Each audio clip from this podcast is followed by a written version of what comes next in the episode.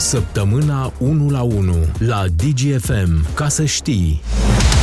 Salutare tuturor! Mă bucur să ne reauzim în săptămâna 1 la 1. Sunt Robert Chiș, ca de fiecare dată alături de mine colegul meu Alexandru Rotaru. Salutare, Alex! Salutare!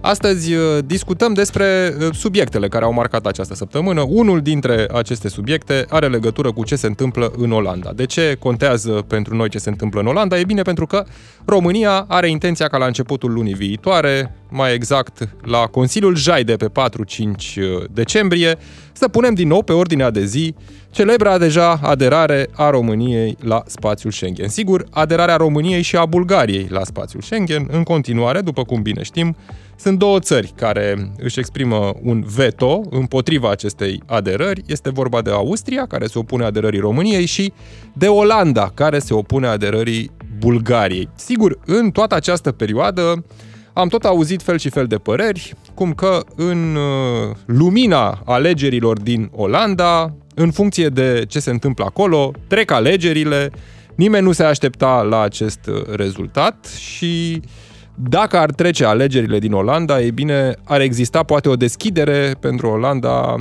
către Bulgaria, ca să accepte Bulgaria și atunci, evident, ar fi mai ușor de convins Austria și România și Bulgaria să alege cu intrarea în Schengen. Dar, ce să vezi, alegerile din Olanda nu au uh, fost chiar unele cu un rezultat așa cum se așteptau decidenții politici de la București și de la Sofia, sigur.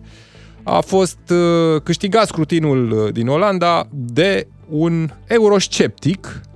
Este vorba de liderul de extremă dreapta, Gert Wilders, este cel care în nenumărate rânduri și-a exprimat o poziție împotriva extinderii spațiului Schengen, împotriva Uniunii Europene. De multe ori chiar a pus problema unui așa zis Nexit, adică ieșirea Olandei din Uniunea Europeană, are o retorică antimusulmană, sigur în ultima perioadă, în ultimele săptămâni cel puțin, uh, și-a mai nuanțat această retorică, dar în continuare uh, pilonul și principalii piloni ai campaniei sale cu care a câștigat uh, alegerile este euroscepticismul și retorica antimusulmană. Alex, uh, cum vedem noi de aici, de la București, aceste rezultate și cât de mult contează pentru dezideratul României, nu? Cu Schengenul. Este motivul pentru care am decis această ediție de 1 la 1, Robert, să o facem într-un format special, tocmai uh, pentru a putea dedica mai mult timp acestui subiect atât de relevant. Nu trebuie să uităm că avem o zonă de interdependență europeană covârșitoare, un deziderat al uh, părinților fondatori ai Uniunii Europene, care a ajuns, din păcate, a fi exploatat într-o manieră aproape impardonabilă de către populiștii europeni. Domnul Wilders nu este nimeni altcineva decât tatăl politic a domnului Rute. Îți mai aduce aminte de relația specială pe care o avea România cu domnul Rute, care se opunea cu bocancii în toate sensurile posibile pentru neaderarea României la spațiul Schengen. Până e, la urmă l-am convins pe domnul Rut, mai... nu, l nu l-au convins bulgarii.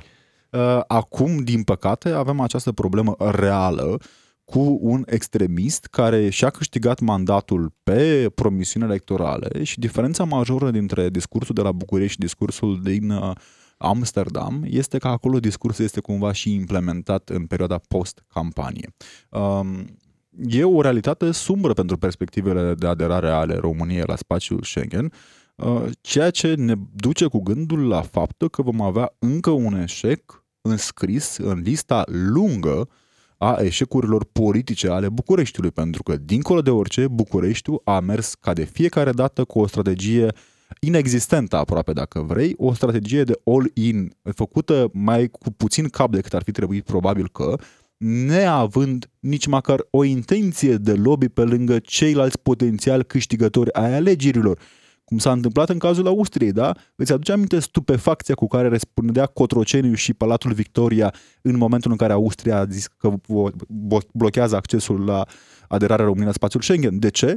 Pentru că România a aflat cu o săptămână înainte de Consiliul JAI că există și Austria care ghici ce poate că s-ar putea opune. Da, ne-am concentrat mai mult pe Olanda, să convingem Olanda și de Austria așa parcă nu ne-a păsat până în momentul în care au spus, da, parcă noi nu am vrea.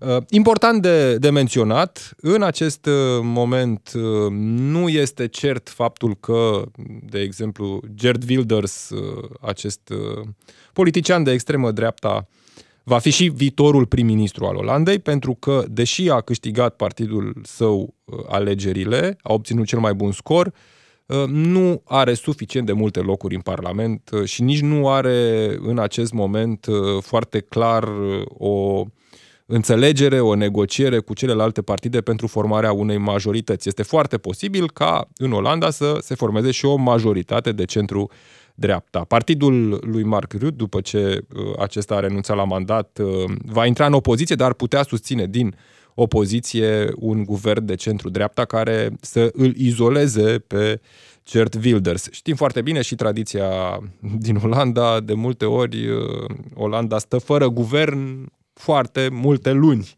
Așa că nu ar fi o surpriză dacă și acum s-ar întâmpla a acest avut lucru. de altfel recordul non-guvernării, dacă vrei, din cauza unor uh, situații extrem de sensibile pe care trebuie să le înțelegem.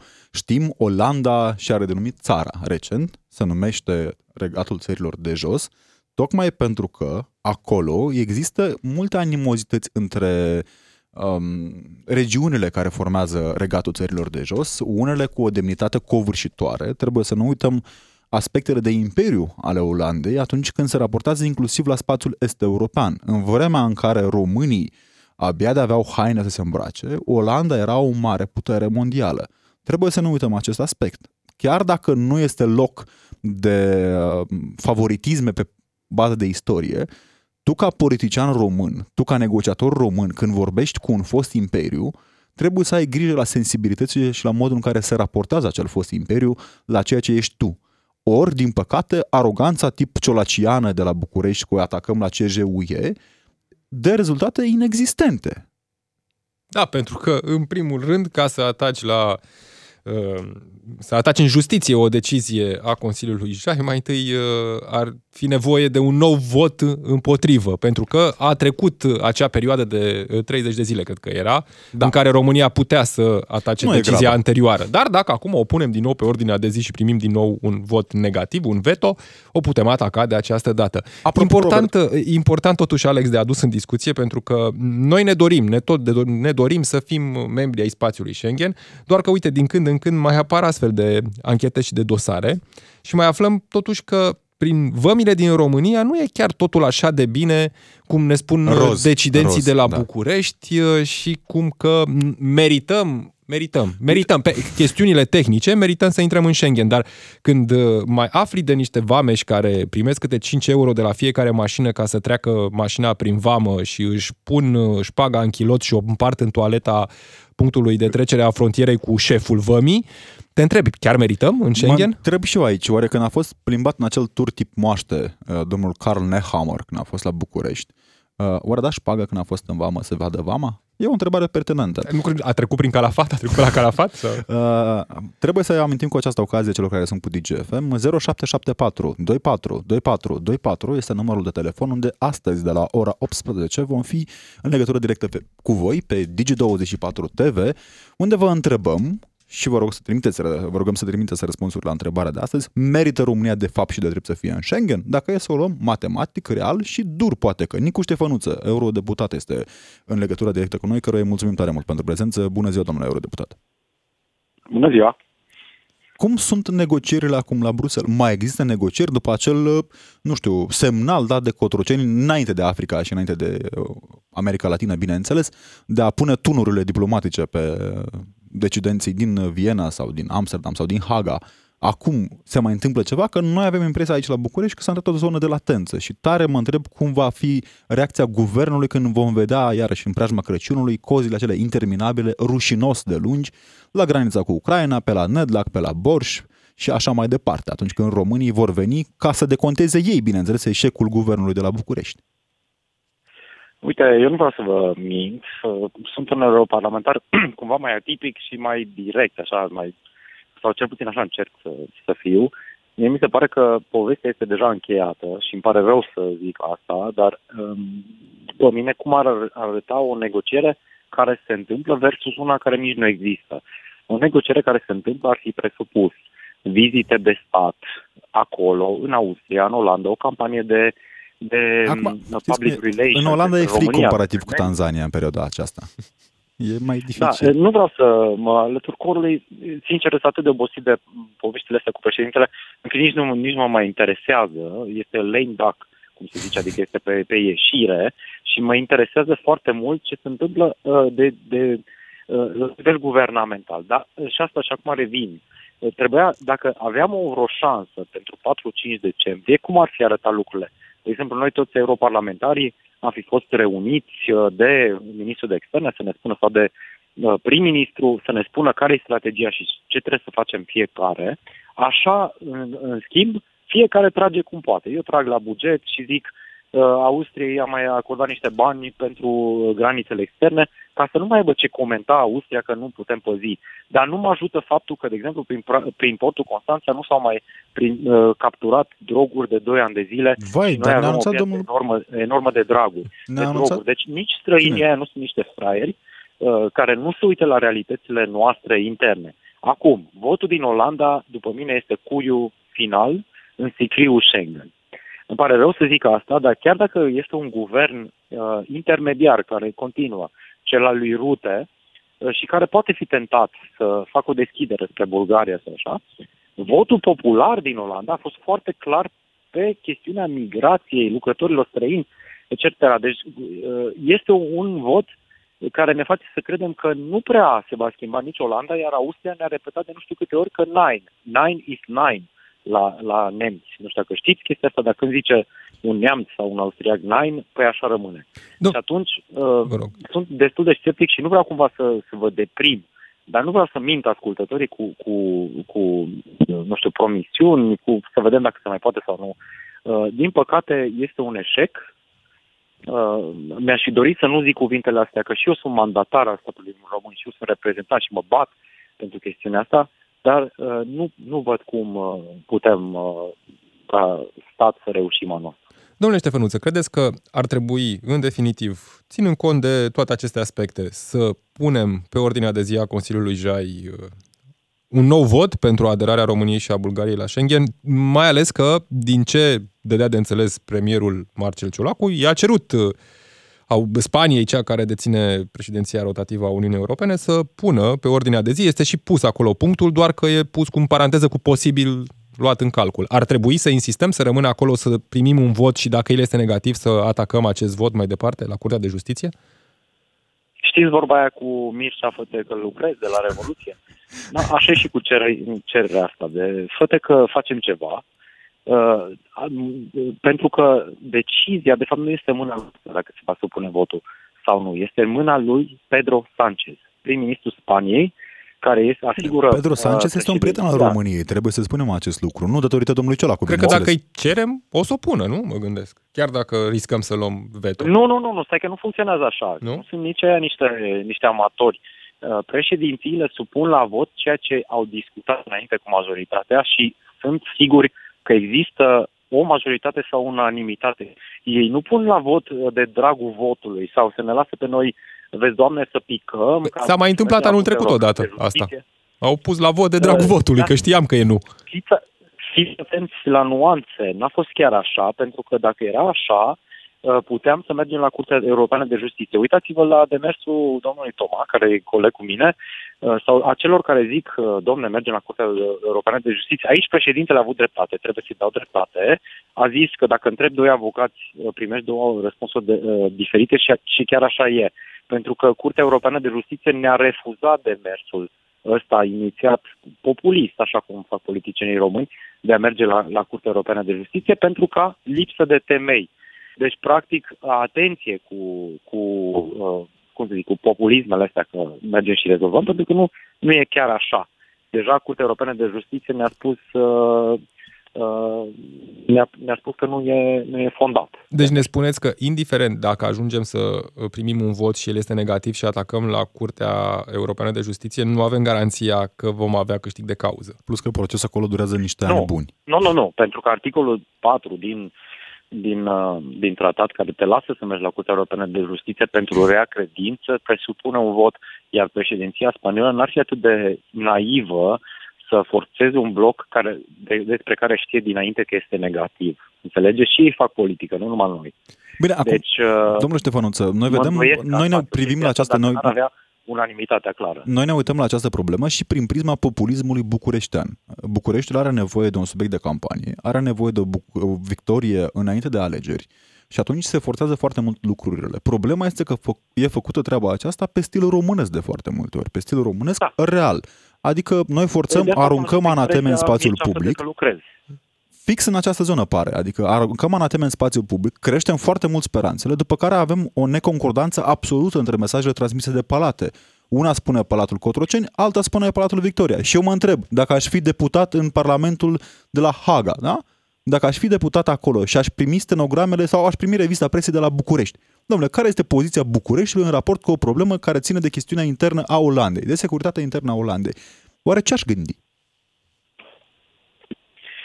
Uh, Vă spun foarte clar că Olanda și-a propriile informații. Olanda știe ce se întâmplă la noi în țară, știe că nu avem capturi în portul Constanța de droguri, că mm, nu vi se pare anormal că Uniunea Europeană tocmai a lansat un apel din ăsta de unire a porturilor ca să oprească flagelul drogurilor și la noi n-au mai existat capturi mari de 2 ani. Păi cum crezi că Ne-a spus lasă domnul cheile? Bode că Cum- nu avem, cum mai, credeți? tot, ve- tot vame, tot marinarul e verificat la Nu sânge. avem droguri sau cum? Că întrebați orice părinte dacă avem droguri. sau Nu, domnul Bode a zis că Avem. nu are. Nu are el. nu știu, poate, poate trăiește într-un univers paralel foarte protejat într-o bulă în care mergem și facem uh, operațiuni foto la piața de la Leul Silvaniei și ne arătăm uh, bogățiile. Uh, în același timp, uh, lumea reală este complet diferită. Și asta vreau să zic că uh, chestia asta de, de a, a face din cuvinte care funcționează la București nu funcționează la Haga. Ăia sunt atenți la detaliile astea și, din păcate, climatul politic este foarte negativ, după cum arată alegerile din Olanda acolo. Deci de asta eu nu vreau să nu mă credeți anti-român, uh, că spun că nu cred că avem șanse anul acesta pentru că nu văd semnele. Nu, as- nu se arată. Da, acolo, printre europarlamentari la Bruxelles, uh, care este starea de spirit? Adică în legătură cu acest subiect, uh, resemnare, nu știu, Păi se să mai vă zic, încearcă anul ceva? trecut era Vin un fel, de, sărbătorile. un fel de încredere încurajată de PNL, toți credeam că au, au ăștia ceva în mânecă. Uh, s-au, s-au lăudat că rezolve, că este un demers istoric și au primit un nu exact de la un confrate de lor din aceeași familie politică. Anul ăsta uh, a fost mult mai reținuți.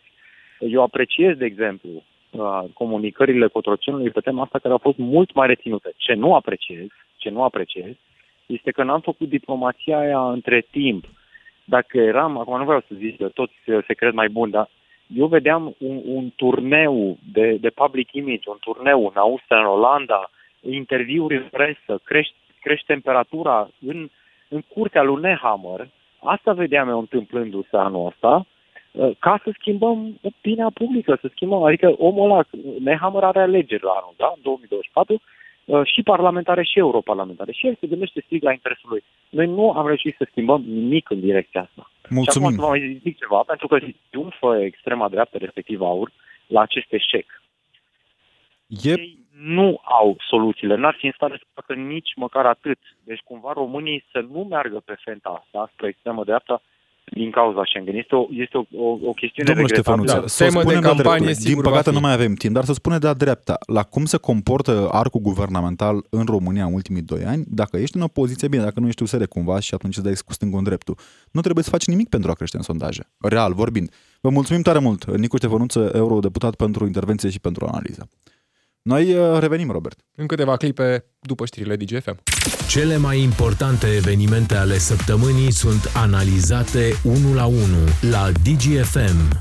Ca să știi, Continuăm discuția în săptămâna 1 la 1. Sunt Robert Chiș, alături de mine Alexandru Rotaru. Am vorbit despre ce șanse mare România să intre în spațiul Schengen, ținând cont de alegerile din Olanda, câștigate de liderul de extremă dreapta Gerd Wilders și, sigur, ținând cont de uh, refuzul în continuare al Austriei. Ne uităm și peste ce se întâmplă la noi în țară, acolo unde apar așa niște anchete interesante, pe de o parte vorbim de acea anchetă din Vămi, care are legătură poate inclusiv cu dorința României de a intra în spațiul Schengen, vame și români, uh, ce să vezi, iau șpagă. Ne spune lumea în continuare și pe numărul Nu de WhatsApp cred. că uh, nu se întâmplă doar în România și în alte vămi uh, se cere uh, șpagă, diferă însă sumele. Dar uh, am aflat din aceste două dosare câteva detalii interesante, cum se lua șpaga, cum se împărțea șpaga, cum ajungea aceasta la șefi, uh, era luată de vame șpaga și purtată în lenjeria intimă și împărțită cu șefii în toaleta punctului de trecere a frontierei. Uh, vorbim de două vămi, una cu Republica Moldova, una de la Calafat. Acolo au descins procurorii. Pentru în același că, timp... iartă-mă Robert, foarte important de spus, pentru că au fost sesizări. Exact. Nu trebuie să-i uh, scoatem de pe lista suspecților pe ceilalți polițiști din vămile române și pentru că au avut uh, și polițiști sub acoperire, ofițeri sub acoperire care au reușit uh, să arate modul în care uh, funcționează circuitul șpăgii în vamă, să nu zicem în natură, că în natură. Un alt dosar interesant, Alex, și care a bubuit ieri este cel referitor la achiziția de vaccinuri din perioada pandemiei trei foști uh, lideri importanți, unul dintre aceștia în continuare mm, își dorește și o funcție mai mare, uh, să fie europarlamentar. Vorbim de Florin Câțu, fostul prim-ministru al României, cumva oaia neagră din PNL în ultima perioadă, de Vlad Voiculescu, fostul ministru al sănătății, numărul 2 pe lista de europarlamentare a partidului Acum USR. 1. Uh, nu, e locul 2 acum, după, după, după iartă-mă, da, da, da, după retragerea Elenei Lasconi, primul loc e Dan Barna și pe locul 2 uh, Vlad Voiculescu. Ne spune Cătălin Drulă, liderul USR, că este o victimă, sigur, uh, interesant, uite cum acum DNA și procurorii DNA nu fac dosare politice, domne. Da. În țara asta se fac dosare politice, remarcă USR, care Știți cum, Bun, uh, discutăm imediat subiectul. Uh, și al treilea politician, uh, mai mult sau mai puțin politician, dar a fost ministrul sănătății, Oana Mihailă, cea care a fost ministrul al sănătății după Vlad Voiculescu. Sunt prinși în acest dosar, un dosar care arată cumva că cei trei au creat un prejudiciu de vreun miliard de euro în condițiile în care au cumpărat 50 de milioane de doze de vaccin care nu ar fi fost necesare. Dar acum întrebarea e, Alex, și înainte de întrebare, un lucru important de spus în tot acest dosar, nimeni nu a luat șpagă, nimeni nu a luat mită. Cel puțin e, datele pe care le avem Da, din acum. datele pe care le avem nu s-a luat șpagă, nu s-a luat mită, nu e o faptă de corupție, e un abuz în serviciu. Adică, nu știu, Florin Câțu în uh, grandoarea sa, așa, Uh, a zis, domne, mai cumpărăm încă 50 de milioane de vaccine, vaccinuri să fie. Din păcate, de această dată vorbim de incompetență, probabil, uh, dar nu suntem noi în măsură să spunem. Înainte de a trece la acest subiect extrem, extrem de important, unul extrem de prost comunicat public, amintim celor care sunt cu noi pe DGFM că ne vedem de la ora 18 astăzi pe Digi24, Robert. Și așteptăm, apropo de subiectul discutat uh, anterior, cel referitor la Schengen, așteptăm în continuare până la ora 18 și după ora 18 mesajele voastre pe 0774 242424 este numărul de telefon alocat emisiunii live de la Digi24 cu întrebarea de astăzi și răspunsurile la întrebarea de astăzi. Dacă uh, credeți că România merită să intre în spațiul Schengen, ținând cont de uh, ce am văzut în aceste zile cu ce se întâmplă prin vămi. Ați trimis deja multe mesaje, vor fi afișate pe ecranele televizorilor domniilor voastre, începând cu ora 18. Colegii noștri ne vor ajuta să intrăm în legătură cu cineva dintre dumneavoastră. Din păcate, timpul nu ne permite să luăm prea multe telefoane, dar uh, unii dintre dumneavoastră veți fi contactați de către colegii noștri pentru a vă îndemna să intrați în legătură directă pentru a vorbi pe televizor de această dată. Uh, și un alt detaliu extrem de important, Robert. Astăzi e o zi mare pentru România, cumva, apropo de continuitate și de mită. Mita nu este discriminatorie în România. Știm foarte bine, dă mită inclusiv la portarul de la spital. Ne spunea cineva ieri în audiența națională sub formă de eugenii. Tot mită se numește oameni buni. Domnul Cherecheș, să nu uităm de celebrul domn Kerekeș. Nu este uh, un om care suferă de sindromul grandomaniei, din punctul meu de vedere. Cel mai râvnit burlac, o spunea chiar el că o să da, fie dacă... Da. Uh, cel mai râvnit burlac ar trebui să-și petreacă următorii 5 ani de burlăcie, nu? Că nu are vizită, cel puțin în prima parte de carantină, nu are voie să aibă vizite conjugale, care nevastă acum. Uh, uh, va fi cel mai revenit burlac din închisoare. Nu știu cât îl ajută această sintagmă. Să vedem dacă e din închisoare, pentru că momentan domnul Cherecheș este fugar, a și fost dat în urmărire generală pentru că nu l-au găsit polițiștii, sigur, niște imagini uh, absolut delicioase cu uh, poliția în Le veți acțiune. vedea diseară, Le veți live. vedea diseară cum un polițist uh, sare gardul în timp ce altul deschide poarta descuiată. De ce n-ar fi intrat toți pe aceeași poartă, unul ales să sară gardul? Nu e spectaculos. Da. exact, Nu, e spectaculos. Ne va Da. comunica domnul Predoiu după aceea că poliția are nevoie de echipamente suplimentare și de dotări pentru a-și putea Scări, face... se ia de la pompieri. Da, domnul Cherecheș, pentru a ști exact despre ce vorbim, este primarul din Baia Mare, care a fost votat în timp ce se afla în încarcerare. În arest. Domnia sa era după gratii, practic, în momentul în care băimărenii au zis, domnule, merită, e al nostru, e de al nostru. A furat, dar și făcut. A Sau furat, cum dar e, a nu? și făcut. Uh, Domnia sa este condamnat pentru luare de mită în formă continuă. Uite, asta înseamnă că, apropo, că nouă ne lipsește continuitatea guvernamentală. Pe plan local, continuitatea există. Nu sub forma pe care ne-am dorit-o noi, dar există această formă de continuitate. DNA, ceea ce am și discutat în audiența națională în mai multe rânduri, pare că a ieșit din letargie, ceea ce este important. Pentru că DNA-ul în ultimii 4 ani, cred, 4-5 ani, nu a avut dosare mari. Păi a tot lucrat la ăsta cu vaccinurile, că lucrează la el de vreo 2 ani se lucrează la dosarul ăsta, e un dosar A mai stufos, fost- complicat, scuză-mă, nu uite, e ușor de făcut. Mi-aduc aminte, o să caut exact pentru a nu greși. Uh, au fost câteva dosare impresionante, dacă îți mai aduce aminte, deschise de către DNA, Direcția Națională Anticorupție, care se presupune că lucrează cu marea corupție din țară. Da? Domnia sa, DNA în persoană, a avut mari dosare pe cârnați de pleșcoi. Se mai întâmplă să mai ieși și cârnași de plescoi. Uite, se întâmplă și când nu iei nimic să te alegi cu un dosar de abuz în serviciu.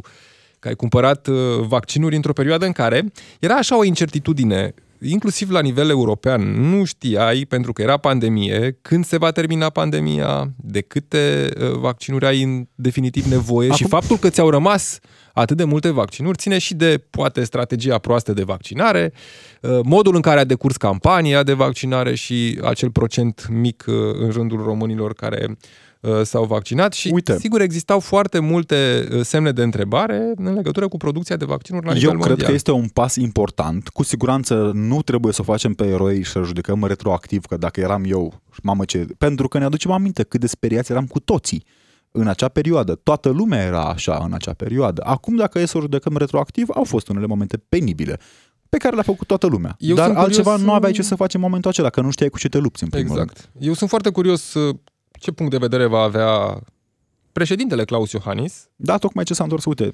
asta Are e timp fix, acum, probabil, pe avionul cu Scuză-mă, care se întoarce să permite-mi se să fiu gândească răutăcios. la dosarul acesta pentru care îi se cere încuvințarea urmăririi penale a doi miniștri, pentru că i s-a cerut președintelui încuvințarea pentru Vlad Voiculescu și Ioana Mihailă, în timp ce astăzi Senatul, fără niciun fel de probleme, probabil că tot s-a exprimat favorabil, va da curs încuvințării urmăririi penale pe numele lui uh, Florin Cățu. Mă gândesc cumva cu, uh, nu știu, cum- compasiune la domnul președinte, pentru că știm, noi în presă de obicei, înainte de a pleca în concediu, muncim triplu.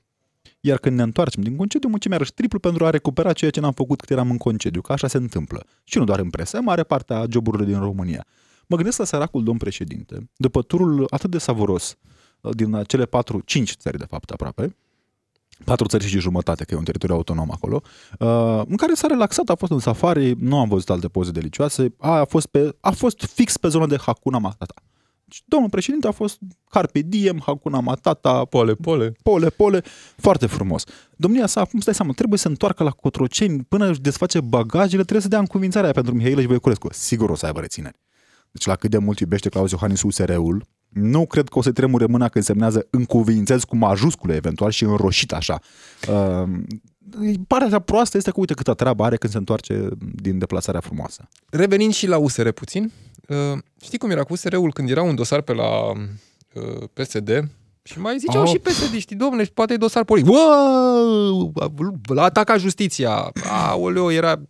Se dădeau, se tăvăleau, se, nu se poate, domne, cum, dar nici n-ai voie să spui în țara procurorii să-și facă treaba, justiția independentă, să fie condamnat, să facă pușcărie, să, să, să, să, să, să. Acum când justiția zice, știți, e urmărire penală pe numele lui Vlad Voiculescu a fost, da nu, dar Vlad Voiculescu, Vlad Voiculescu este, stai cum ce domnul Drulă, că mi-a plăcut citatul. Domnul Vlad Voiculescu, cel care mânca cerbițe rece la 11 noaptea Ministerul Sănătății. Populisme mai grețoase n-am văzut, trebuie să Sigur, recunosc. spune domnul uh, Drulă de la USR că este un dosar politic, cum altfel, și uh, are așa despre uh, domnul uh, Voiculescu o uh, inocent, domne, așa. Vlad Voiculescu este inocent, e nevinovat și dosarul este politic, dar ne-a și explicat aseară într-un mesaj pe Facebook. Scuză-mă, dar doamnul De ce? Voiculescu este cel care timp de 2 ani uh, s-a fofilat să răspundă la privind veridicitatea diplomei domniei sale, nu? E, e treaba lui, cu, cu diploma e treaba asta.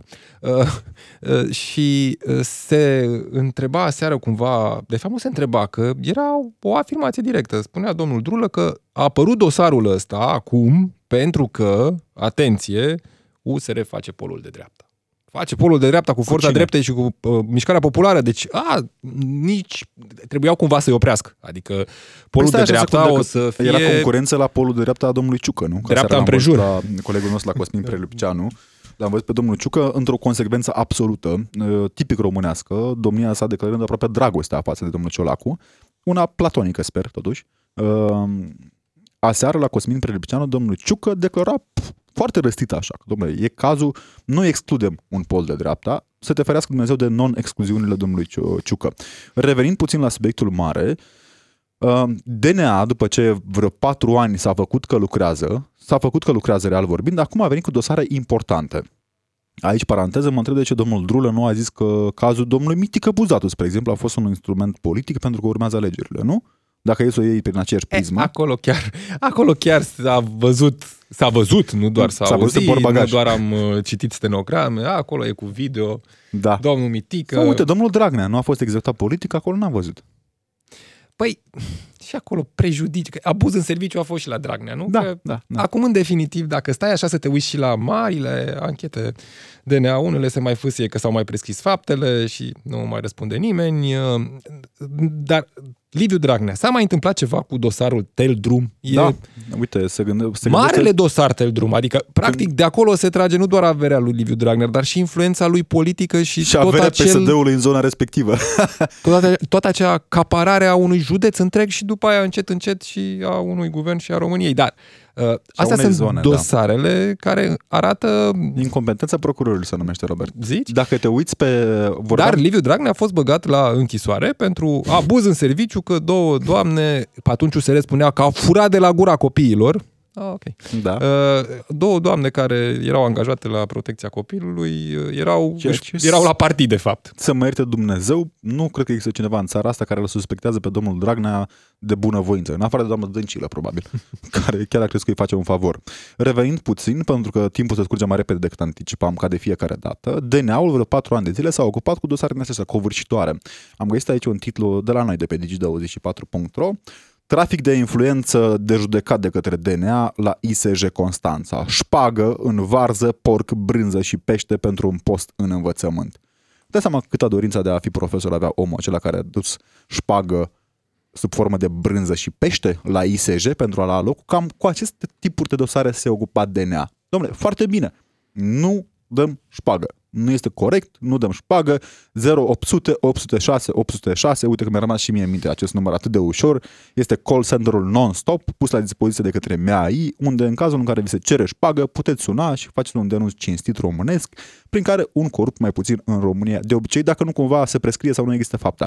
Apropo de asta, pregătirea procurorilor din România este una precară, trebuie să spunem acest lucru. În momentul în care tu ai atât de multe dosare clasate pe cauze de nu există fapta, este cea mai rușinoasă chestie. Eu cred că dacă aș fi procuror și aș avea un dosar care mi se clasează pe ideea de nu există fapta, păi îmi dau demisia de onoare. Adică îmi dau demisia de onoare dacă eu instrumentez 2 ani un dosar și judecătorul în îmi asta, spune În asta am mai avut uh, un punct de spus, un cuvânt de spus și CCR.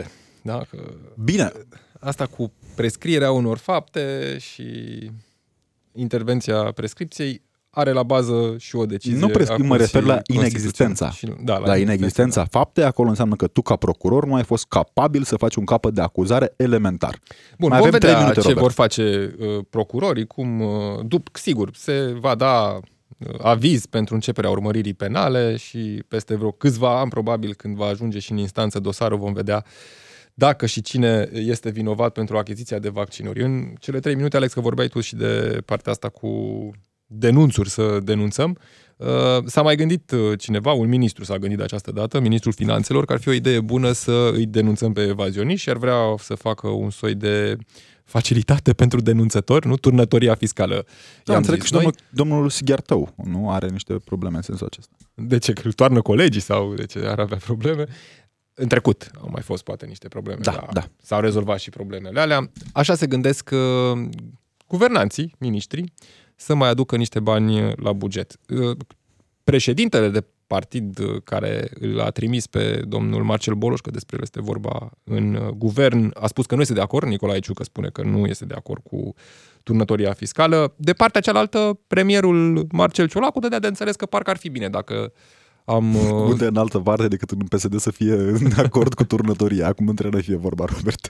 De oriunde vine un ban în plus la buget, la câtă nevoie e de da. bani anul viitor, cred că și mai ales în se 2025. vor gândi de două ori și la varianta asta. Mai ales în 2025. Eu zic că, nu știu, să se toarne uh, marele acestea cum le zice, companii de stat care nu își dau banii către stat, să se toarnă între ele, domnule, să meargă domnul director CA de la o companie de stat, una dintre zecile de companii de stat cu miliarde de datorie către bugetul de stat și să se autodenunțe. Sau să meargă domnul Boloș să-l toarne pe el. Adică cum ar fi? Cum ar fi? 077... Dacă vin bani, dacă vin bani la bugetul de stat, da. oricum e bine. Am venit ieri cu o propunere mai puțin ortodoxă, o să o reiterăm, o să o reiterez ca să nu te culpabilizezi și pe tine. Um, să se pune impozit pe șpagă. Ar fi o sursă de venit cinstită. Uite, eu sunt, eu sunt perfect de acord cu legalizarea prostituției. Am colectat mai bine pe șpagă. Da, da. 0774 24 24 24 este numărul de telefon unde trimiteți mesaje astăzi pentru a intra în legătură pe Digi24 TV de la ora 18 cu uh, răspunsuri la întrebarea care implică cele două mari componente ale discuției de astăzi. Una, merită România să fie în spațiul Schengen, pornind de la aceste dosare rușinoase pe care le avem în vămi și nu doar.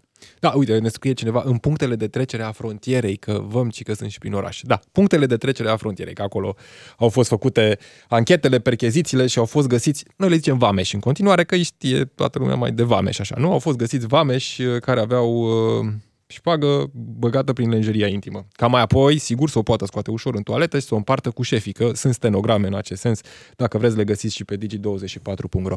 Atât uh, pentru săptămâna asta, încheiem și săptămâna 1 la 1, am fost uh, Robert Chi și Alexandru Rotaru. Până săptămâna viitoare, luni, când ne auzim în audiență națională, rămâneți aici, pe DGFM. Săptămâna 1 la 1 la DGFM, ca să știi.